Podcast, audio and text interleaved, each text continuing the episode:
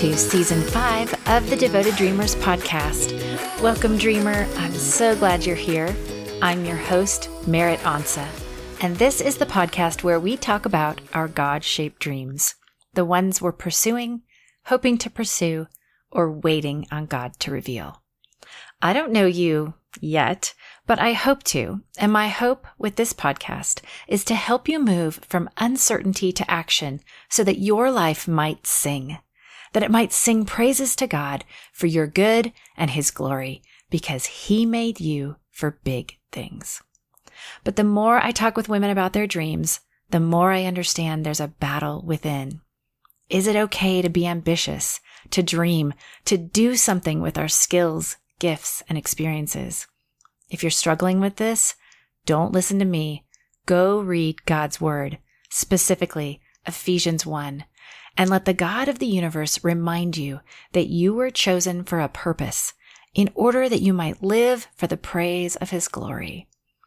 Sure, you might feel some fear, anxiety, insecurity walking forward in your dream, but don't let those things stop you. We all feel them to some extent, and you cannot let those feelings or the voices that tell you you have no business dreaming this dream, you cannot let them win because you are a daughter of the King. And that's why we're having this conversation. I pray it's what you hear today in this episode. Thank you so much for joining in. As always, you'll find the show notes at merrittonsa.com slash podcast. And please connect with me and the community of devoted dreamers in our Facebook group or over on Instagram at merrittjo. And now, here's today's episode.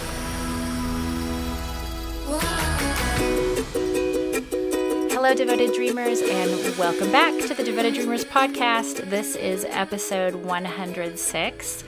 And I am here today with Holly Christine Hayes. She's an award winning author and a world renowned recovery ministry expert. And she has founded an organization called Sanctuary Project. And I'm super excited for her to tell you all about that. So I'm going to um, go straight to Holly. Welcome, Holly. Thank you so much for joining me. Thank you so much for having me. It's an honor to be here. It's really exciting. And um, please just will you start us off? Um, I mean, I'm sure you'll have to share a little bit of your story, but tell us about the dream that God has placed on your heart. So, in uh, February of last year, in 2018, I started Sanctuary Project, and really it was birthed out of a couple of things. Um, so, we employ survivors of trafficking, violence, and addiction, and uh, we help women transition into a new life. I had been working with survivors of trafficking, violence, and addiction since I came out of that life about 18 years ago. So, as a survivor myself, I knew there was a gap in care that involved uh, employment mostly, that involved job training and employment, and really helping women to um, to find a new passion and um, and a new identity and something that they actually enjoy doing um, one of the problems I found was that if you're coming out of a life like that, it's not easy to just go get a normal everyday desk job. Um, you know, you don't have the resume, you don't have the, um, sometimes you don't have the, the job training or the education for jobs like that. And so I really felt called to creating a community where, first of all, the girls can cry at work, and I make that very clear from day one. You're allowed to come as you are, and um, and then really where they can they can make beautiful things all day long. So we make uh, we have a jewelry line and we have a candle line, and um, and the girls sit all day long and make beautiful jewelry pieces. And in the process, that ends up really building their self esteem, and then they're building community with one another because they're in this safe place with other people who've been through what they've been through. And you do this in Austin, Texas? Yeah. So, okay. um, yeah, and we work with survivors who are all domestic survivors of sex trafficking. So, um, so all of the girls have been trafficked right here in Central Texas. Um, I think a lot of times people think it's an over there problem, and you know, it's, it's funny. Part of my story is that I didn't actually even realize I had been trafficked because when I first learned about sex trafficking, it was um, sort of presented to me as this is something that's going on in Thailand and Cambodia, and uh, you know, in all these uh, Asian countries and in Africa. And I, um, I thought it was an over there problem. And so, what I'm really passionate about is educating people that this is not an over there problem. This is a here problem, and it's a now problem. And uh, you know, it's it's happening right here in our suburbs. It's happening right here in our cities and uh, and it's happening in all different socioeconomic groups. It's happening with all different races, and so um, so I'm really passionate about helping women here in America and um, and working on solving this problem here in our own communities. I think it's great. I love that there are so many organizations doing it overseas, but I really felt called to do it to do it right here with the girls who are being trafficked right here. I have a million questions, um, but I think I want to move to like will you educate us? Like you said you didn't even know that you yeah. had been trafficked. So help us um, put some um, words or pictures around this. How can we identify that this might be happening to people around us or in our communities? And um, and then what can we do to help? yeah, help that's a really good question. So so I'll just share a little bit of my own story and, and what happened for me and what that looked like, and um, and this could help maybe people uh, recognize it or, or or see or be able to spot it in their own communities. So for me, what ended up happening was um, I. At about the age of 14, I got addicted to drugs and alcohol, and my parents went through a really horrible divorce, and um, and I that was coupled with just a lack of identity, a lack of community for me, and I ended up turning to drugs and alcohol for escape and uh, there was some sexual abuse in my very young childhood so that combined with um, with the drug and alcohol addiction to make for a, a really promiscuous life. And um, and i think what when you know when i when you're living that sort of life and for me at least when i was living that sort of life i thought my sexuality had no value. I thought i had no value. And so you know every day i would find myself drunk and going home with some stranger and um, and and really having um, you know countless uh, partners in that way. And and and then a man came along who told me that my sexuality had value. He told me that men would pay for me. And uh, and he told me that he would help me arrange that and that he would take care of me and, and that he could protect me and, and arrange those men for me so I didn't have to like go out on the street and do it myself. And and you know in that situation I thought he was my boyfriend and I thought he was helping me out. And I knew he kind of had other girls, but I thought like, oh, but I'm his favorite. And you know, it was it at that point. I think I was so lost and so confused and um, and really just searching for anyone who would tell me I was valuable or tell me that I belonged somewhere or that they cared. And and this man knew all of that. Um, you know, from the moment he met me, it felt like he he just targeted me. You know, um, and in those early conversations, he learned, oh, you don't have a relationship with your family. Oh, you, you like to drink, huh? Oh, yeah, you like to you like to do drugs too, huh? And the more he got to know me, the more attractive I became to him because he saw I had that perfect combination of dependence on drugs and alcohol and low self-esteem and lack of relationships that it would be really easy to pull me into this life.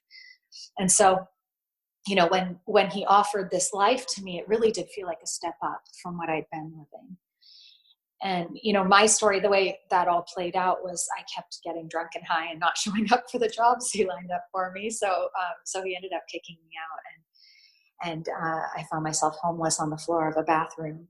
And um, and in february of 2001 i was i was on the floor of this bathroom and just crying and watching my tears hit the floor. And i said god help me. And that very night i met someone who got me into a recovery program and have been sober since that day um, and I, I, got away from that man and um, and I began to build a new life. And and so that was all 18 years ago. And um, and and I've worked with other women coming out of that ever since. And I found that they all have that same story. Uh, you know not there's little variations but most of the women we work with it's this combination of of violence and addiction and low self-esteem that led to a trafficker being able to manipulate them and so for me, I didn't recognize it as trafficking because I thought that meant that I had to be stolen from, uh, you know, from my bedroom window at night and then chained to a bed in a brothel somewhere. I, I didn't realize that the chains he kept me in were the chains of addiction and violence and that he kept my self-esteem low by continuing to bring other women around and i didn't realize that the chains were um, just they just looked different um, and so I think in America, it's important that we recognize that this problem is uh, just as rampant as it is in, in third world countries, it's just going to look different. It's going to look like a girl with low self esteem and a man telling her she has value and then keeping her on her drugs that she, you know, then becomes dependent on and then she needs him for the drugs. And, um, you know, and I think uh, anytime a man offers security, those women, uh, you know, we, we easily get manipulated into that. Uh, no one had ever really offered me security like he did before, saying like, "I'll take care of you, I'll give you a place to live," and so that's uh, that's often what it looks like here in America. And so I think really recognizing that they that a sex trafficking survivor may identify more as a violence survivor or an addiction survivor. Um, and not even know they've been trafficked, which was my story. I knew I had an, an addiction problem, and I knew I had a problem with a violent boyfriend, but I, I never would have known that it was sex trafficking. It took many years to realize that. So, um, so that's why I made Sanctuary Project Survivors of Trafficking, Violence, and Addiction. So there are there are a couple of girls even who come to us thinking it's just an addiction problem, and once we get talking about it, um, they're able to recognize as well that that they've been trafficked too. Um, a lot of times they think it's their choice, you know, because it seems so um, it does seem like you've made the choice uh, but mm. but who's really making the choice right right yeah especially at, at you know a young age under yeah. the influence of whatever i mean oh yeah. oh my gosh no well, praise god that right no one would choose that yeah um but praise god that what man meant for harm um, God has used to Amen. bring Himself glory and to bring other women um, freedom and hope. So, um, yeah, I, so I think I found you or Sanctuary Project somewhere on Instagram, and um, oh, I just love. Thank you for sharing your story. Uh, we talked earlier, um, for those of you listening, that I had never heard of Holly Christine Hayes, and I didn't know her story, and so um, it was just something about what I. I think what I saw on social media that was like, oh, I need to talk to this woman because she's helping to give other women hope. And I think I told you earlier, my theme for this month of January is that you are a daughter of the King, and um, oh, which certainly. I so love. Yeah, I so love that. You know, I think when I came to Christ, um, and uh, and and met Jesus and learned who he was and and realized that this is a God that would go around to a bathroom floor picking a girl like me up and giving her a whole new life. Um, I remember learning or hearing for the first time that I would be adopted into the family of God. And I could cry even thinking about it right now because um, my own family was difficult and um, and there was abuse and there was uh, and there was trauma and there were hard things that um, that I couldn't have even articulated I, that I knew were wrong.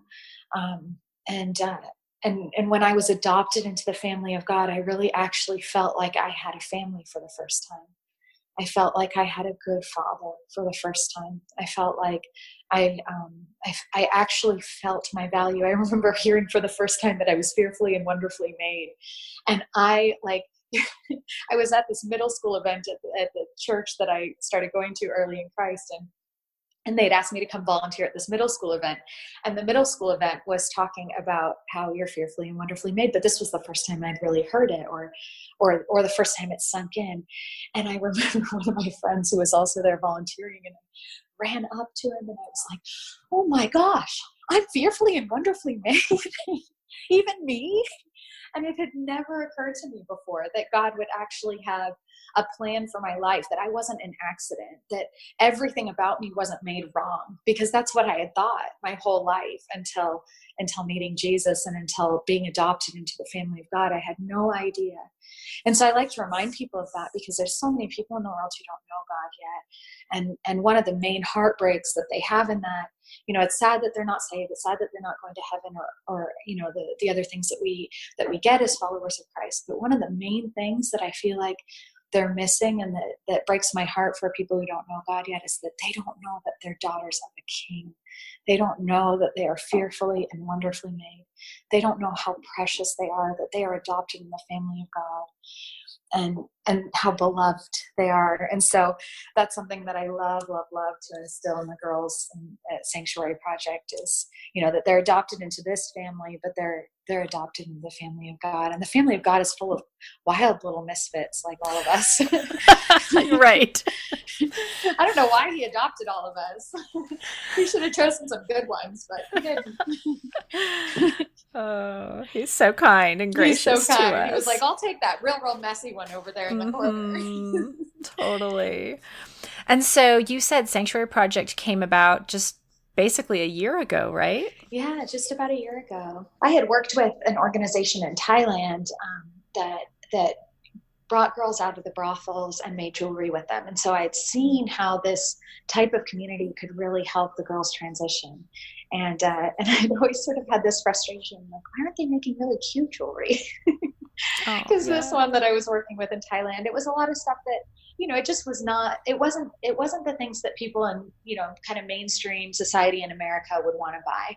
Um, it looked like compassion jewelry and so i the, the dream was kind of birthed in my heart in that moment and i thought it was that i wanted to go to asia or africa and work with some of these organizations that were making jewelry and uh, and just teach them what was on trend and and share with them what girls in america are wearing right now and want to buy and them make products more in line with um, with the American mainstream and the fashion industry. And um, and so that dream was birthed at that time, but I never imagined I would be doing it for myself. Um, that was something that um, that the Lord called me into uh, the, at the start of last this last year, and um, and it's been a wild adventure. I feel so unqualified every day to be um, to be running a business. I'm I'm a failed prostitute for goodness sake. I'm a high school dropout. I should not be running a company.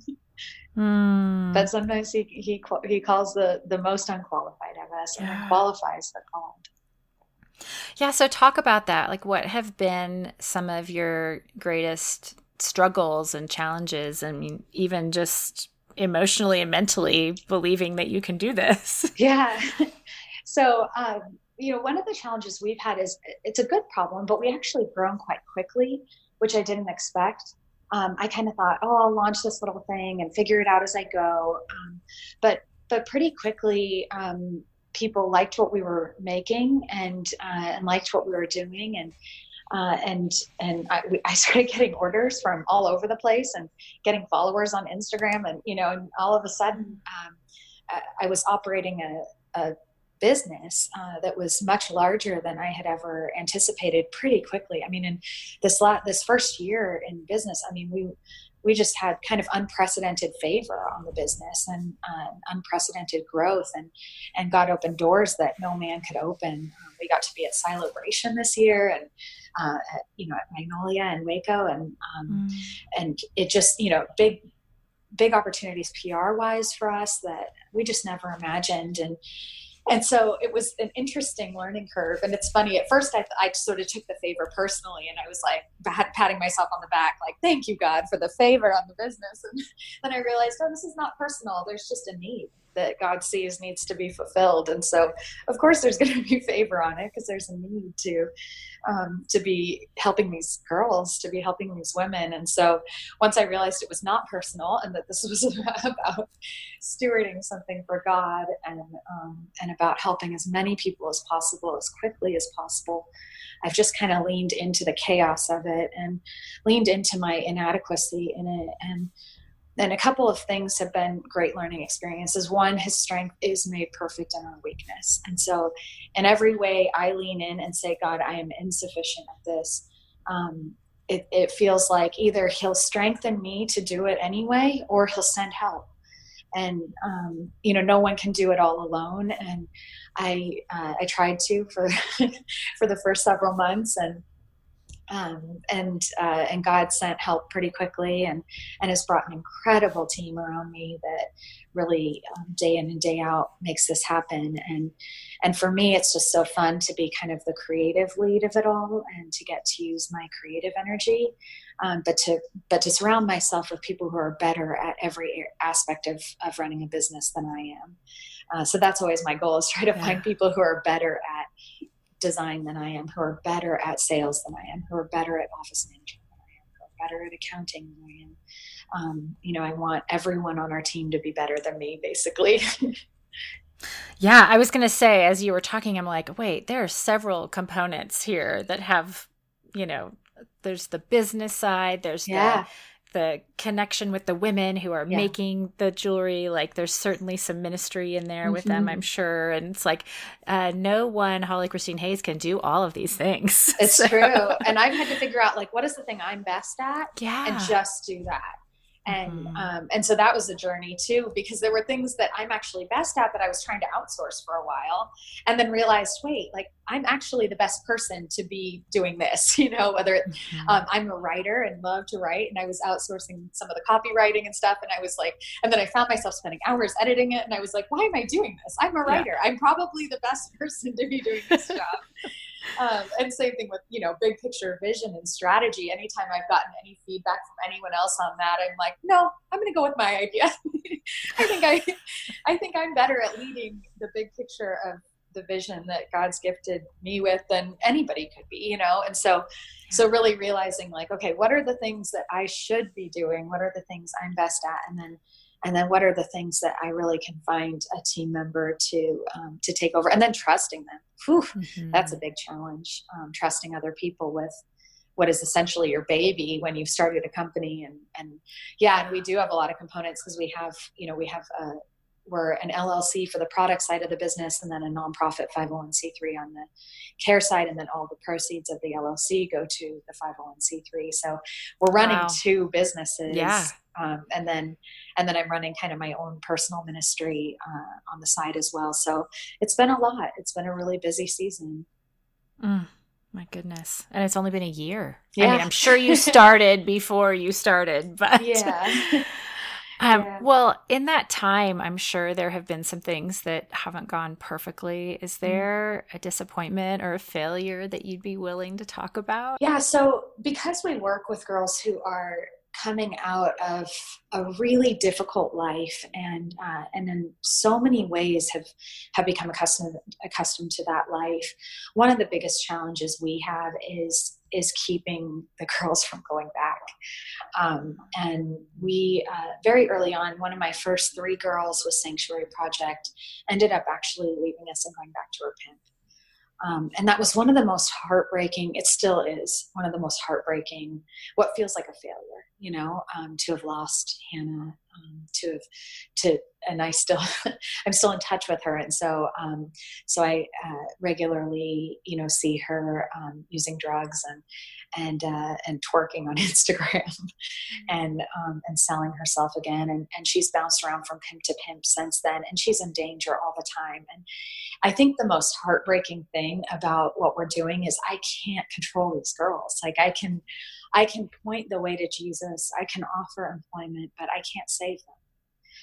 And you know the the reality of that hits me every time I think of of Hannah and and at the same time it's made it's put this fire under me of like I cannot fail another one and um, part of the the issue that happened with Hannah was uh, I, I, employed three girls early on, but it was just kind of part time work where we had um, jewelry for them to make. And so during busier seasons or when we had a wholesale order, I'd bring them in and then I wouldn't have work for them for a period of time and I learned uh, that, and we finished a big wholesale order, and um, and then I didn't have work for the girls for a period of time, and and that was when Hannah went back. Um, she didn't have money and just felt tempted, and and ended up going back to it. And so, as heartbreaking and painful as it is, I learned in that that we need to be able to provide consistent, stable employment for the girls, and um, and so we made a shift in our business plan, and um, and we said we're going to employ the girls. They're here every Wednesday and Friday, regardless of whether there's work for them. Um, sometimes there's not, and we just uh, we do job training stuff, or we hang out and we spend time in community, and we um, we do some kind of group group counseling therapy sessions or devotional time. Um, but yeah, it's it's uh, it's painful. It's painful to to feel like I've failed someone, to feel like um, like we set out on this mission to do this thing and we lost one along the way. I'm still waiting for God to redeem it. Uh, one of her girlfriends that she was trafficked with now works for us, and so I know that's the beginning of God redeeming it. But we're still also believing that that Hannah will be back with us um, when she hits bottom and when she's ready to to come back. Mm. Yeah, that's hard because you're dealing with real human lives and souls and yeah yeah.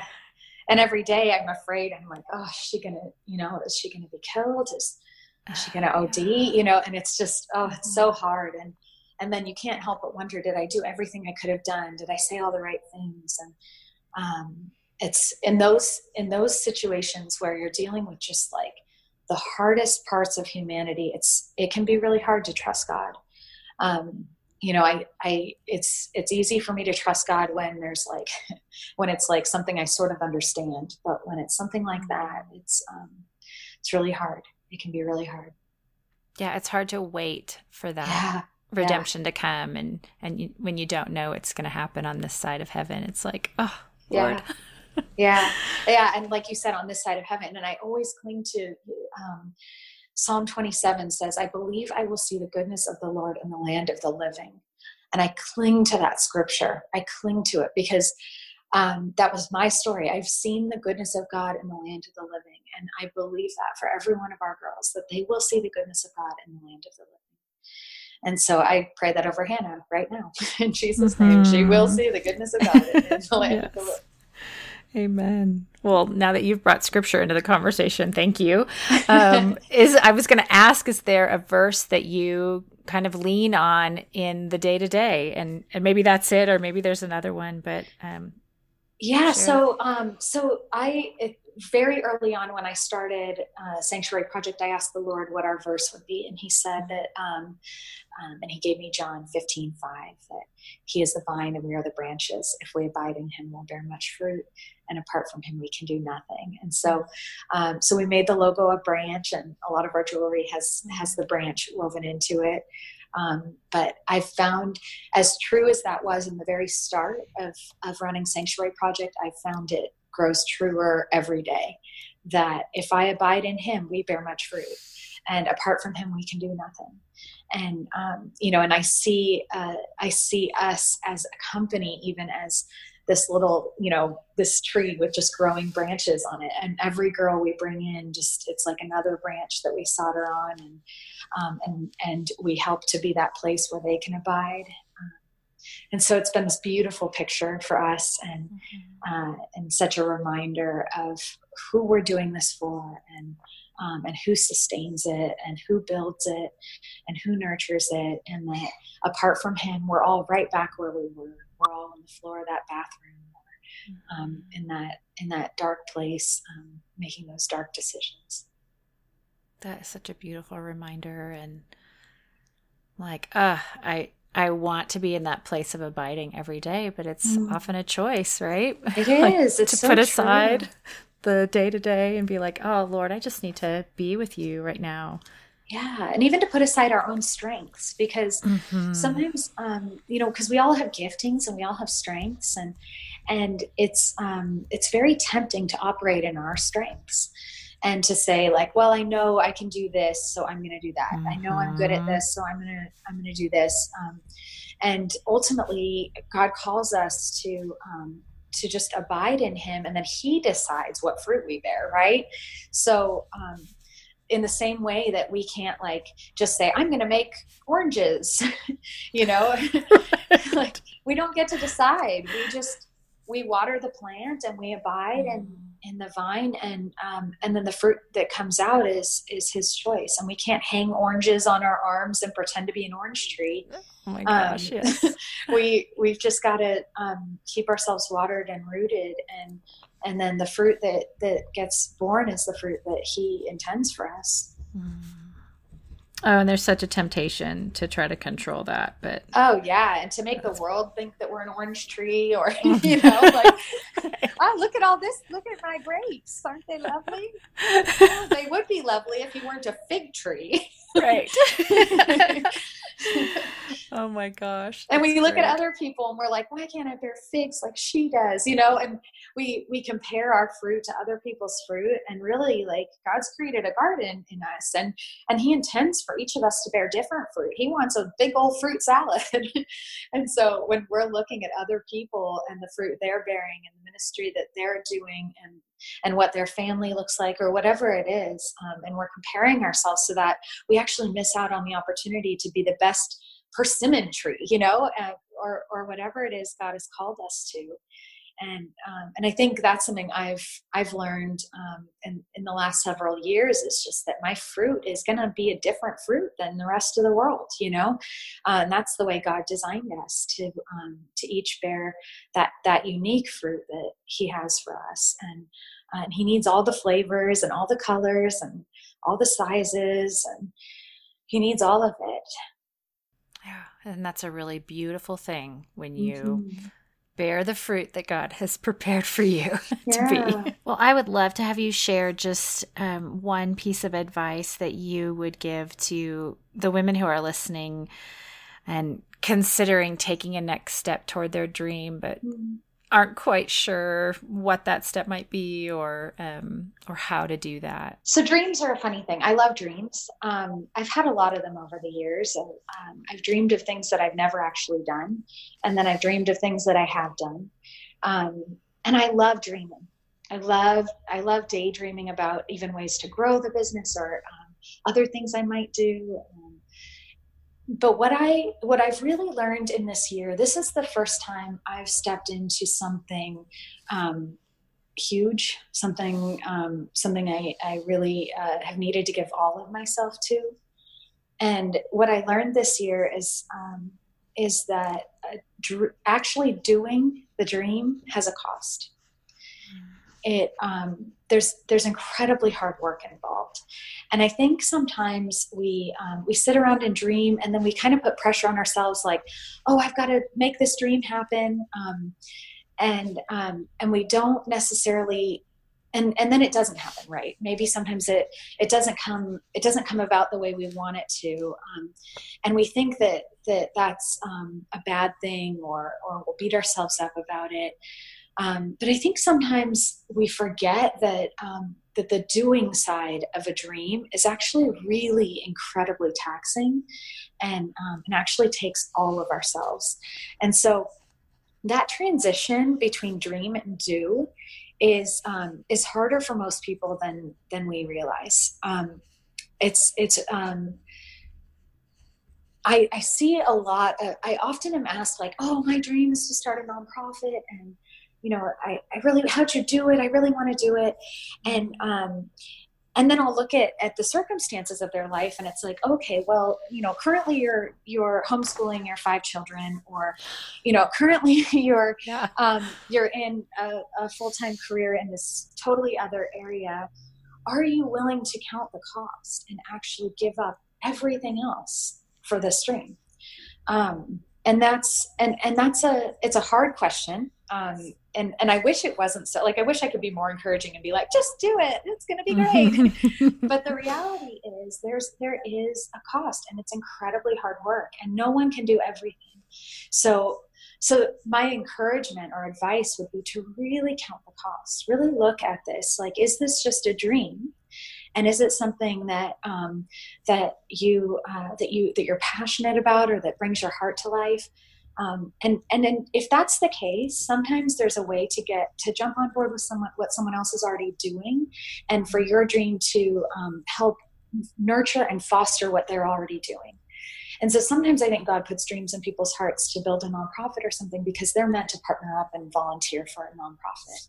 Um, but if you want to transition that dream from a dreaming thing to a doing thing, make sure that you can give all of yourself to it because uh, there's really you know i think like there's a there's there's no there's no part-time accomplishing of big dreams like mm.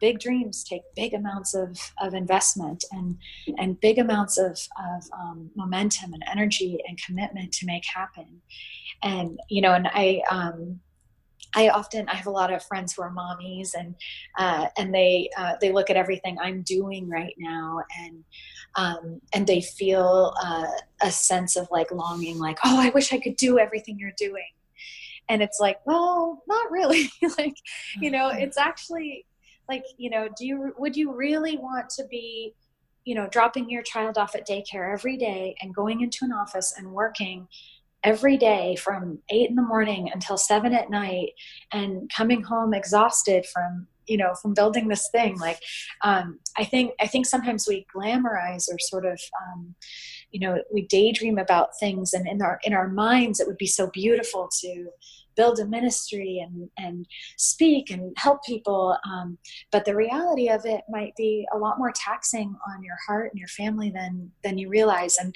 um, and so so my my encouragement and i know this might not sound like encouragement but my encouragement to a dreamer would be to really discern is this a dream or is this something you're called to do?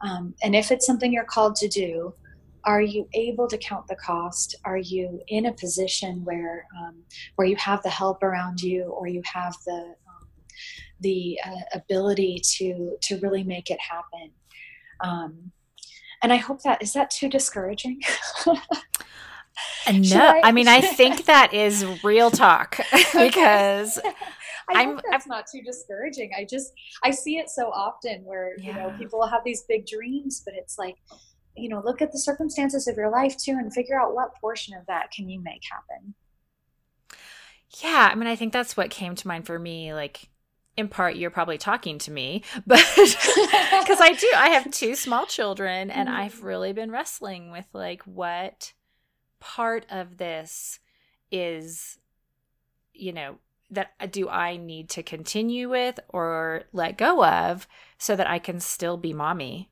And, and also what season are you in too? Because that exactly. doesn't mean you can't do things later. You know, I've been right. really blessed that um, I'm a newlywed and I haven't, we haven't had kids yet, but I know that's going to come at some point and then mm-hmm. things are going to be different. Right. And so, right. Um, but it's, it's a, what season are you in thing too? Because I also have a lot of girlfriends who have um, children who are older now they're getting into their like you know late elementary school young middle school teenagers even and they have renewed energy to actually be doing some stuff and so mm-hmm. i think there's like this um, there's just there's a season there's just seasons of life right there's a season where um, where our capacity grows and a season where our capacity shrinks and and um, and we tend to want things out of season sometimes and mm-hmm.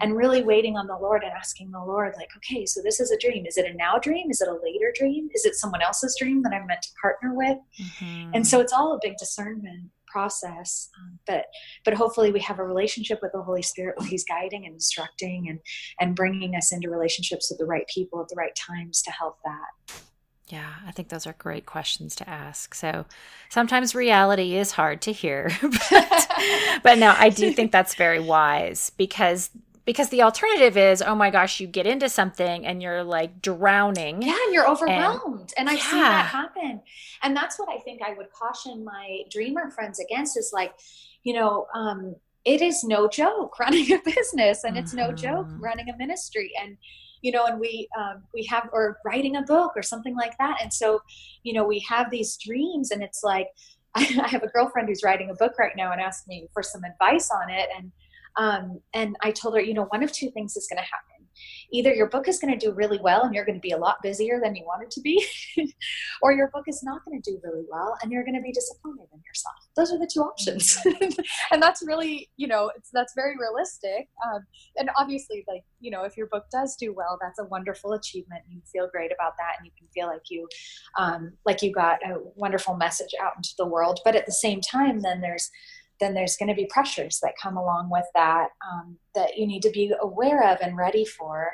Um, you know, people then are going to want to be in relationship with you, and you're going to want to minister to those people that you reached through that book. And and so I like to try to help my dreamer friends think through the whole process and what's the end goal, and and what are you doing it for, and do you have the capacity for that end goal um, and not just sort of the the idea that this dream is going to fulfill something in you um, or make you feel whole or complete. Because the reality is, we are whole and complete if we do nothing for God ever. Um, mm-hmm. We are beloved daughters of the king whether we ever accomplish anything on this planet whether we ever build a big ministry or write a book or build a company or um, even have children whether we do any of those things we are beloved daughters of God. We are precious in His sight. We are enough. Um, he will look at us at the end of our life and say, Well done, good and faithful servant. And I think we have to remember that because it's so easy in this world of of achievement and um, in, in America, especially with this kind of capitalist go get 'em mentality to be like, well, I have to do something. I've got to build this thing or be this thing. And, um, and we don't have to do a thing to be completely yeah. beloved and completely adopted and heirs to, to the throne of a king. Mm-hmm. It's a good thing to remember. It is a good thing to remember, no matter what. yeah.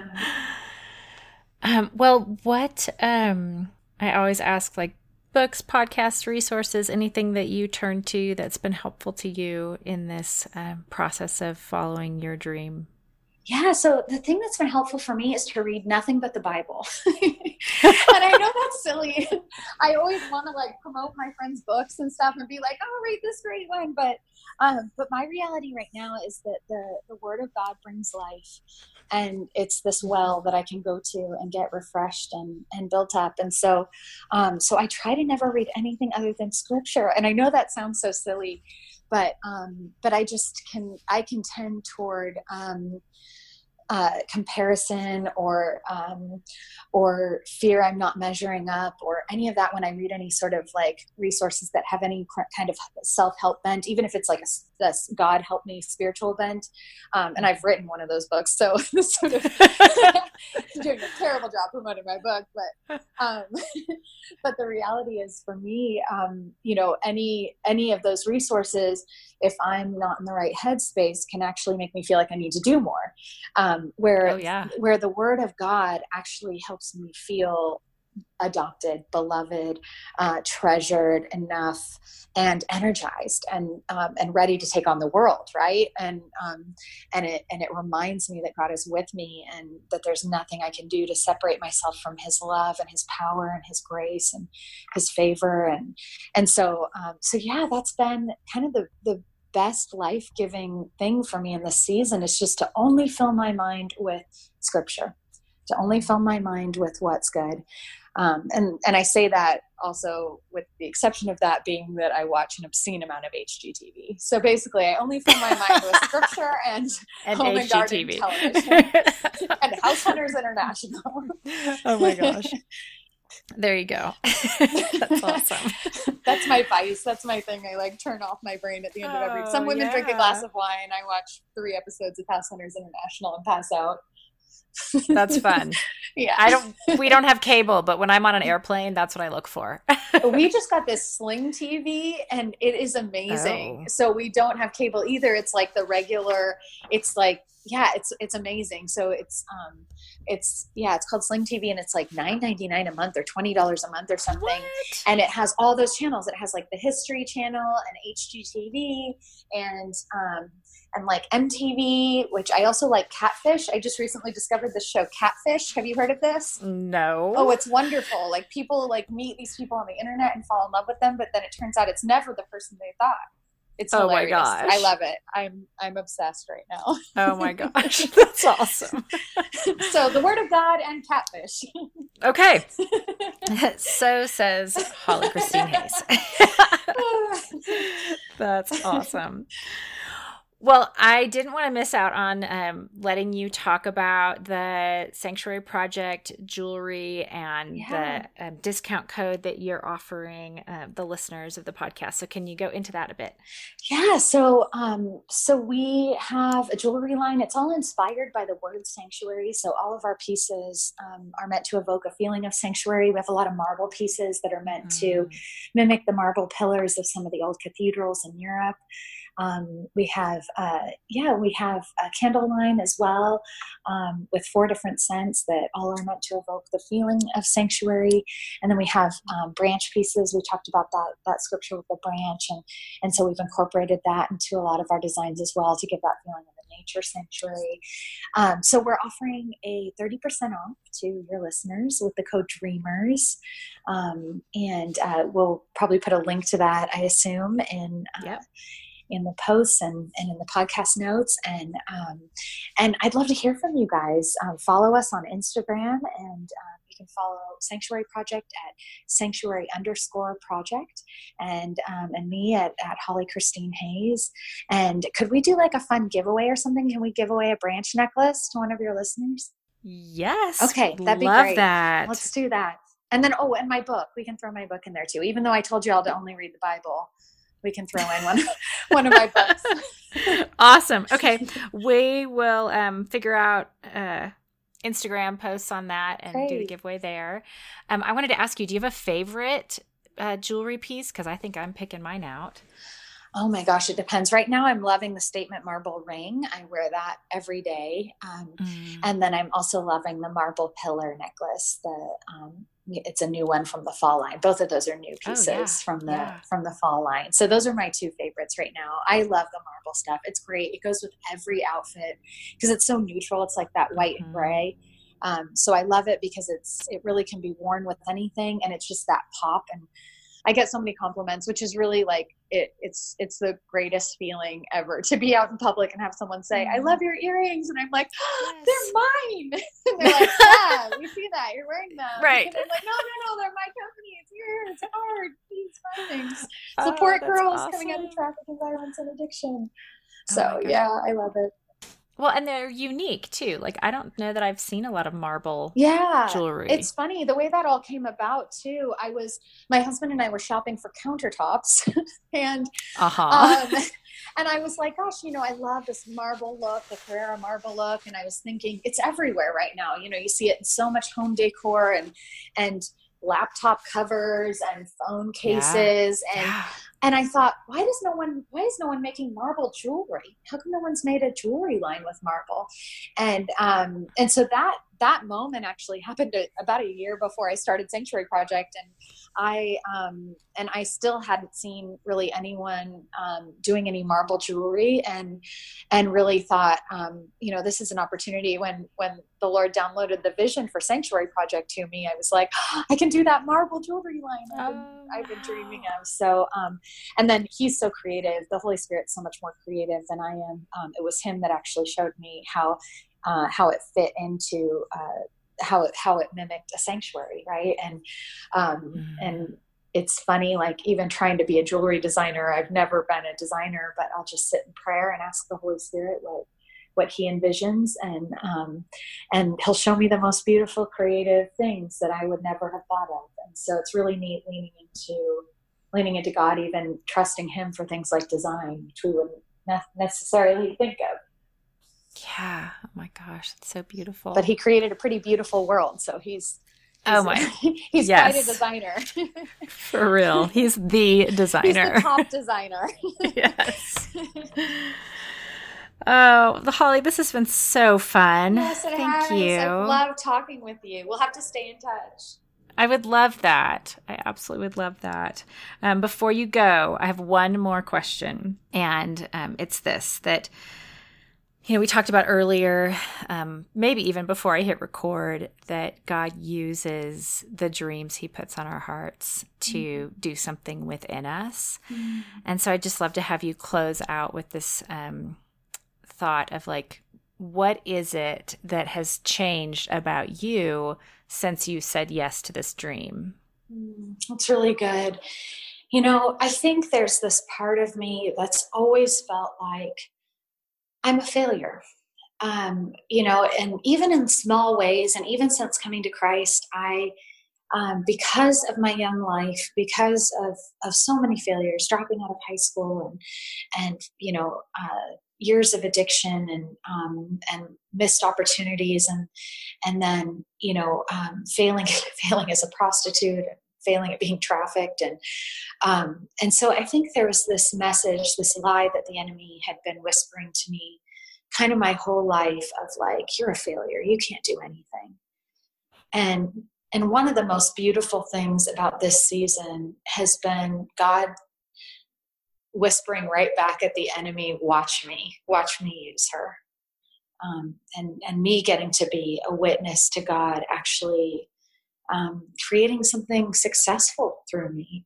And not that i've done it in any way but the but getting to to sit in a new identity that isn't failure um, and watching a dream that he birthed succeed has been one of the greatest honors and and has redeemed so much you know to see to see my life and my past and and my mistakes and failures redeemed and built into this beautiful thing that's now a thriving organization and a thriving business um, it's just it's it literally is that making beauty from ashes. And um, and so in the same way that i'm physically seeing that happen i'm i'm feeling that happen in my heart and really feeling that uh, transformation in me of i am no longer ashes. I am part of something beautiful.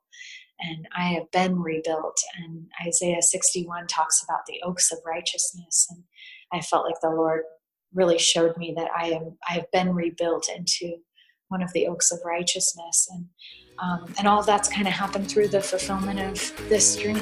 So it's been a beautiful beautiful season.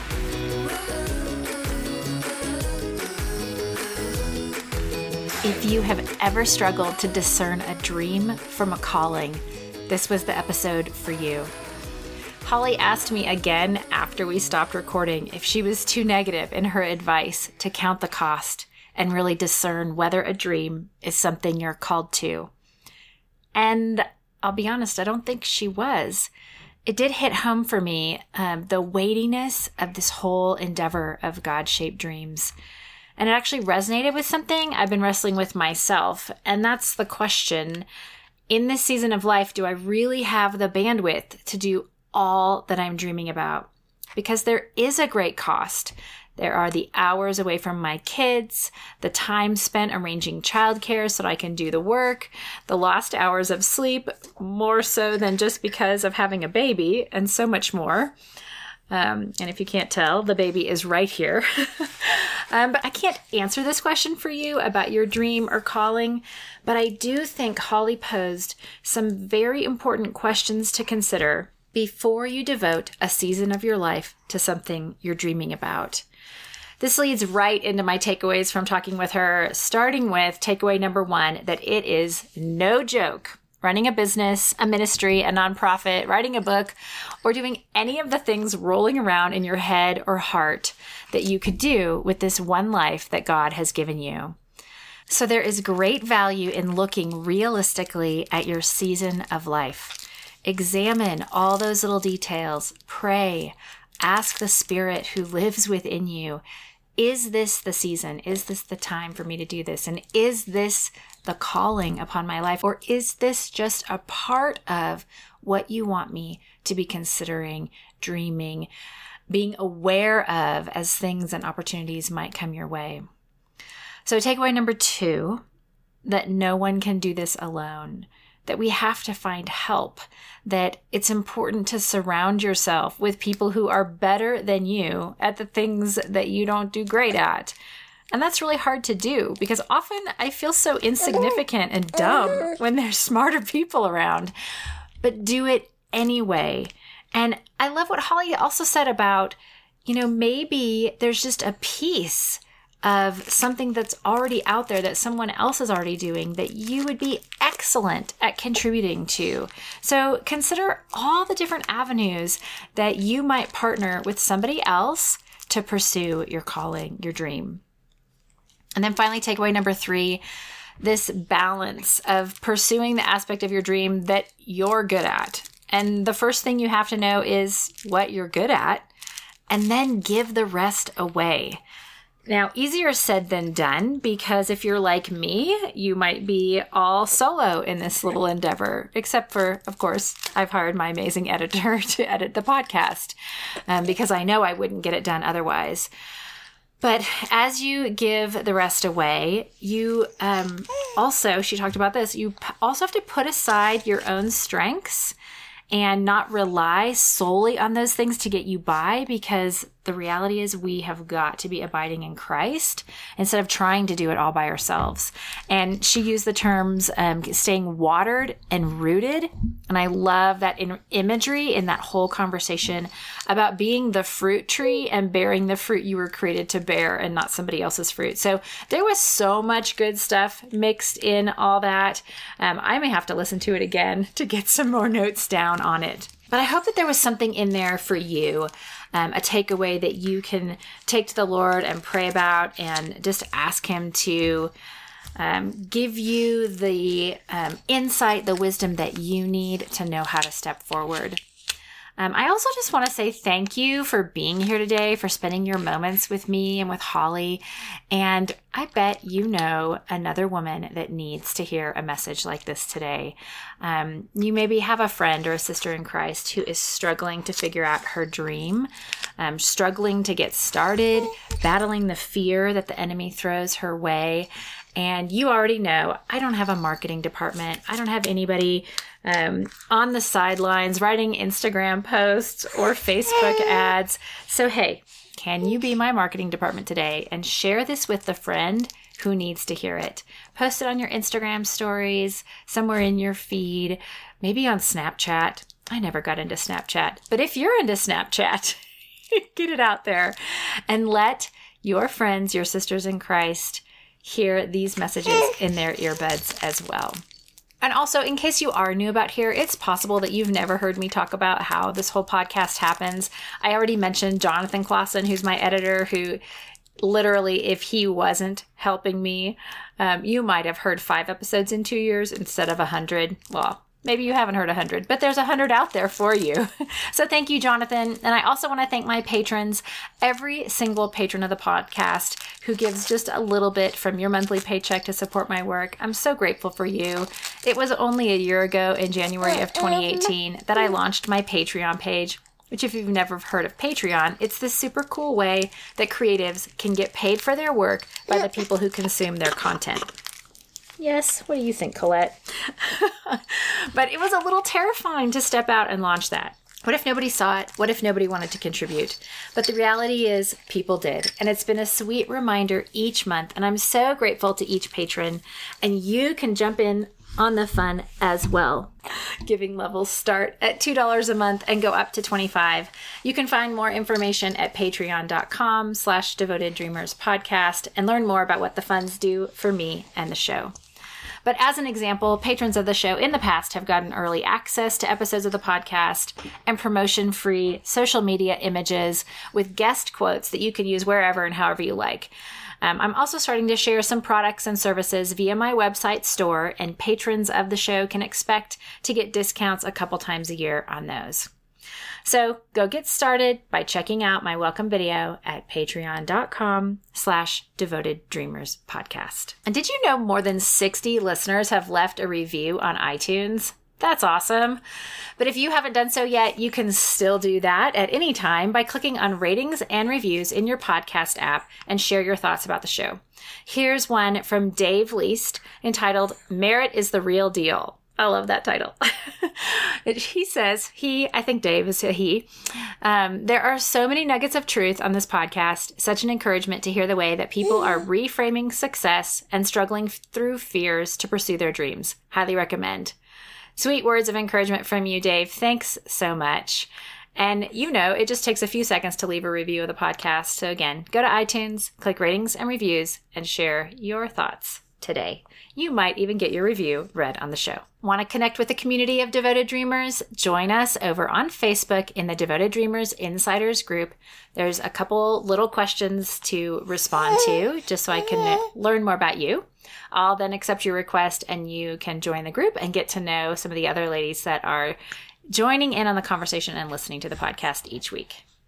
You will find the show notes for episode 106 at merrittonsa.com slash podcast slash 106. And there you also can connect with Holly, discover more about the Sanctuary Project, where you can see all of the beautiful products that give survivors hope and a real job. And you'll find links to the giveaway that Holly mentioned as well, her book and the branch necklace that's it for today, my friends. Colette and I are going to go find something else to enjoy our afternoon on. Thank you so much for joining me for this conversation. And wherever you are with your God shaped dreams, may you have the courage to take one step toward their realization today. I'll see you next week.